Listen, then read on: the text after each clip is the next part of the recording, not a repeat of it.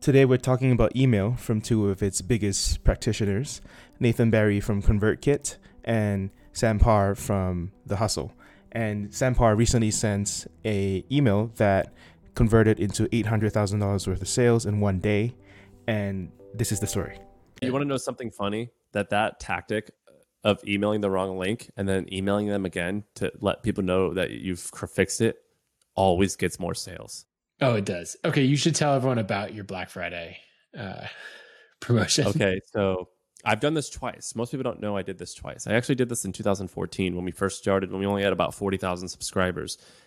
So back then in 14, what I did, or 15, or no, when did we launch? No, we launched in 16. So I did in 2016.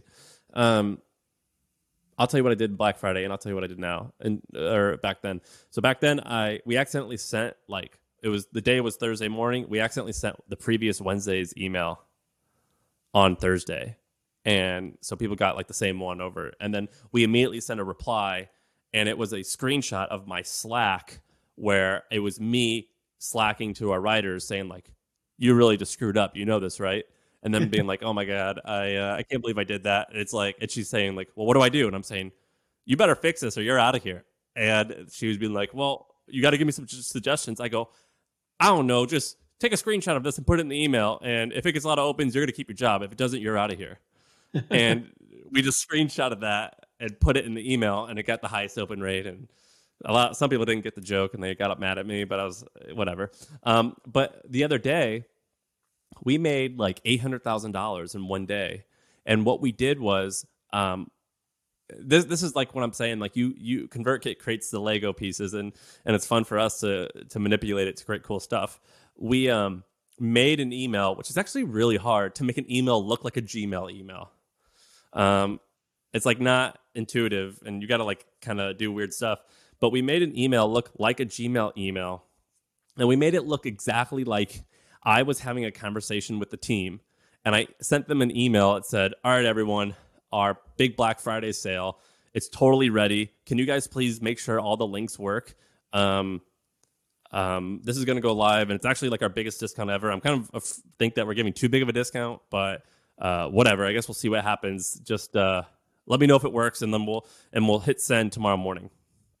And then they reply, and, and so that email it was sent to a million plus people or something like that and we made it look like it was it was an accident you know i accidentally sent it to our whole list as opposed to our company right and we got so much traction so much there was tens of thousands of people on the website buying and I got literally 10,000 emails. And we sent it from Sam at the Hustle, my personal email. I got so many subscribe people saying, including my friends like Nathan um, or uh, Andrew Wilkinson, like smart techie entrepreneurial friends, being like, they called me and they go, yeah, they go, dude, you just sent this out to your whole list. This was not meant for this was you were not meaning to send this to me. And my reply was like, "Oh no, really?" And uh it just crushed it. Yeah, it was like the biggest sales day ever. I think we, I think we stole that idea. By the way, I, will give credit. I, I, think it was Chubbies who I stole it, or Brooklyn, and we stole it from someone. But it was really effective. Yeah, that's amazing. I just love the idea that someone receiving that email would think that like there's another email address of like entire list at thehustle.com or whatever. That if you send to that, it like I love that someone thinks that's a mistake that could actually be made. The people at HubSpot emailed me. This was during our, our due diligence, and they're like, "Hey, like they called me or texted me. They're like, I don't think this meant to go to everyone. And I was like, Oh my god, I know it was a joke. um, it was a it was a huge hit. It was great. That's amazing. Um, I'd love to talk just for a few minutes about monetization and and uh, any of that, since you have the split between sponsored revenue and and the paid revenue and all that. Um, maybe share some of the numbers behind trends, at least at the highest level that you can, and then um, I'm curious why why you keep those two models. So when um, we were we were probably going to do 20 million in revenue in 2021. Trends has over 15,000 subscribers. How many of those were from uh, Black Friday in particular? I don't remember exactly, but that day or that like campaign drove like 800,000. Uh, probably 3,000 customers. That's amazing. Yeah, because three thousand times three hundred is nine. Yeah, we we drove about. Yeah, we drove about eight hundred thousand dollars in sales that day. So whatever that divided by, I think it was two hundred was the price. Whatever that divided by two hundred is how many we got. So what's like what's the breakdown between um, sponsorship revenue and you know the trends revenue as the like percentage of the company? By the time we sold advertising, it was over a million a month in sales. Wow. Um, and trends was going to be close to eight figures this year. Mhm. Um, but we counted our revenue a little bit odd. Like we wanted to have like cash in the bank, like 20 to 22 million in 2021. Okay. And I think advertising could have been about 14, 15. So so is the majority is still is advertising, but trends is a kick-ass business. Yeah, because the renewal rate's so freaking high.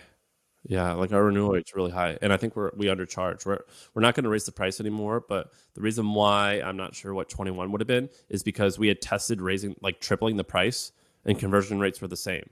Yeah, what do you think about like everyone going with paid newsletters now? You know, so a solo creator, let's say you're at 25,000 subscribers or 20,000 subscribers. I think they're making the wrong mistakes. I think there's the Substack is cool, but I think it's helping people make bad mistakes. Um, I'll give a few Explain. examples. The first, the first example is pricing. Most people charge way too little. Um, if you're creating a B2C thing, then I understand why you would want to charge like five dollars a month. But if you actually want to make a living at this and provide value, you got to charge more money. Like um, most crea- creators typically are bad at this. They think that certain information should be free, but it's like, man, how are you going to make a living if you if you're charging four dollars a month? Like that's really really hard. So like charge way more. So I think people need to charge a lot more money. Um, like $50 a month. Yeah, or I would say, and uh, yeah, more. Yeah, fifty bucks a month, sure. Like I would say, like the difference between a a person buying ninety nine a year and two ninety nine a year, I bet you those uh, rates would be the same, and you just made three x more money. Um, and then the difference between two ninety nine and four ninety nine also probably isn't like that big.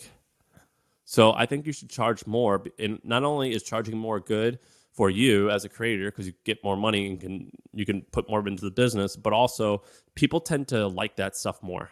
If they pay money for it, they usually appreciate it more. You know, it, it's like if you worked really hard to buy a car versus if a car was given to you, you're going to treat one of those differently than the other.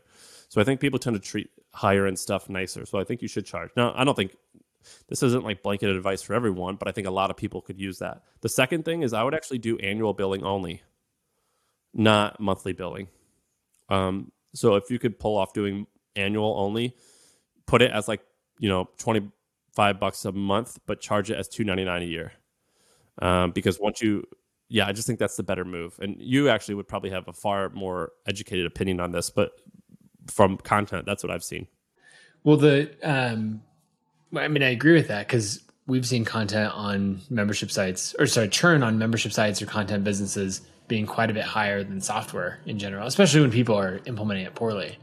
And so then what happens is, you know, you're just playing this churn game, and especially when you have high churn on a nine dollar, fifteen dollar a month product, it's really rough. Possible.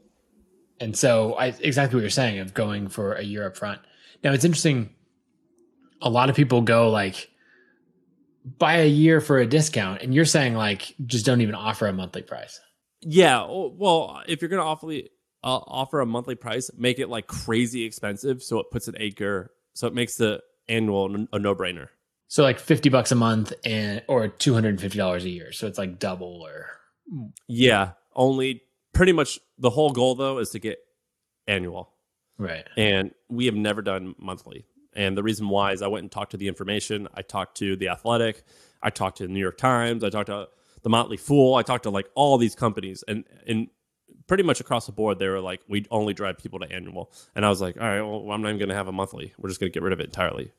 Yeah. Um, like why even why even do that then? Let's just cut cut that. Um, the third thing I would say is have a long form sales page as your homepage. A lot of people will think that they're, they're the New York Times and that they can just make their homepage or the page that they drive all the traffic to make it like a um, like give a lot give away a lot of stuff for free and just hope someone will convert. Um, that that will work if you're the New York Times and everyone knows to trust you and to get to know you and they know exactly what, what they're getting themselves into.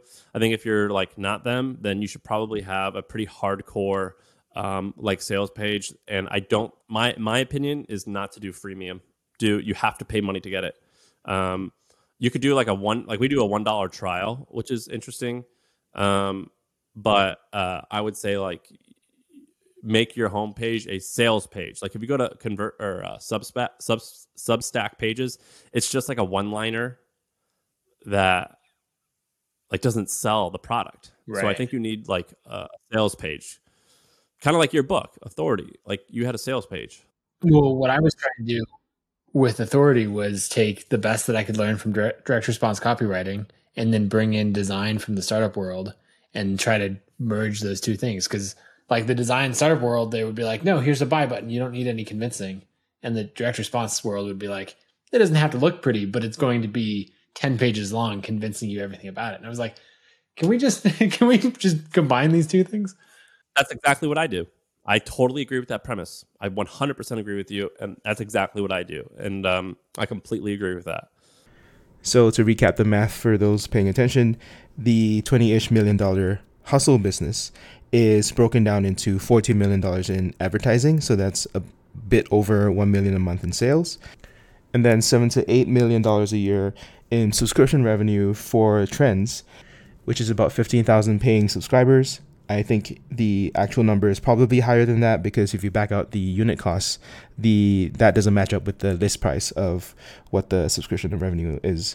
And he says that he had 3,000 subscribers on that mistake Black Friday day, and that drove 800,000 in sales. So that's roughly $260 per subscription. Again, that's a bit of a weird number because I know that I jumped on that sale and I only paid $99.